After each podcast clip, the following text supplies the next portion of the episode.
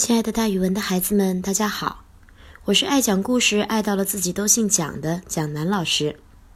今天要给大家讲的成语故事叫做“冰山难靠”。冰山难靠这则成语意思是依靠别人的权势是不能长久的。这个成语来源于《资治通鉴》，原文是这样的：“君辈以阳右相如泰山，吾以为冰山耳。若皎日既出。”君辈得无失所视乎？这故事听起来像一个人在给别人讲道理。你们觉得杨右相是个大泰山似的靠山，但是我却以为他是个冰山。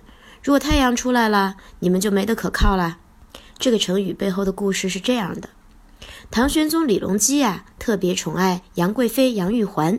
姜老师插播一个小知识：相传呀，杨玉环是个胖子，她躺在席子上的时候，肉溢出席外三寸。就是说，他的肉耷拉在席子外边，耷拉了三寸，所以回去可以安慰妈妈了。没事没事，你不算胖，唐朝就是以胖为美的，别减肥了。好，杨玉环特别受宠爱，于是杨家便鸡犬升天了。他的堂兄杨国忠也官运亨通，做了宰相，还兼领四十余个史官，大权在握。朝廷选官吏的时候呀，都听他的。他在家里边可以私下决定谁做官，谁不做官。当时陕西有一个张进士，他没有机会做官儿，他的朋友们都劝他：“哎，你去拜见一下杨国忠吧，那样立刻就能升官发财的。”可是他始终不去，反倒对劝他的朋友说：“你们都把杨国忠看得像泰山一样稳固，可是我以为他不过是一座冰山罢了。将来如果天下有了动乱，他就会垮塌掉，好比冰山遇到太阳而化掉一样。”到时候啊，你们就没得可靠，失掉靠山了。张进士说的果然没错。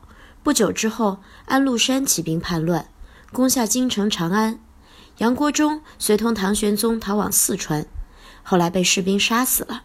杨贵妃也被处死了。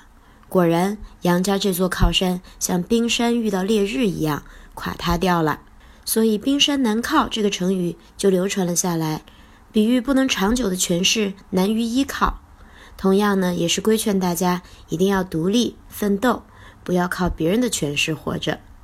咱们可以这样造句：你不要以为他是一座稳固的靠山，他犯了那么多的错误，人家要是查起来，他自身都难保，可见是冰山难靠啊。好了，今天的成语故事就讲到这儿。蒋老师的成语故事会三百六十五天不停讲下去，大家可以关注蒋老师喜马拉雅上面的讲故事合集哦。咱们明天见。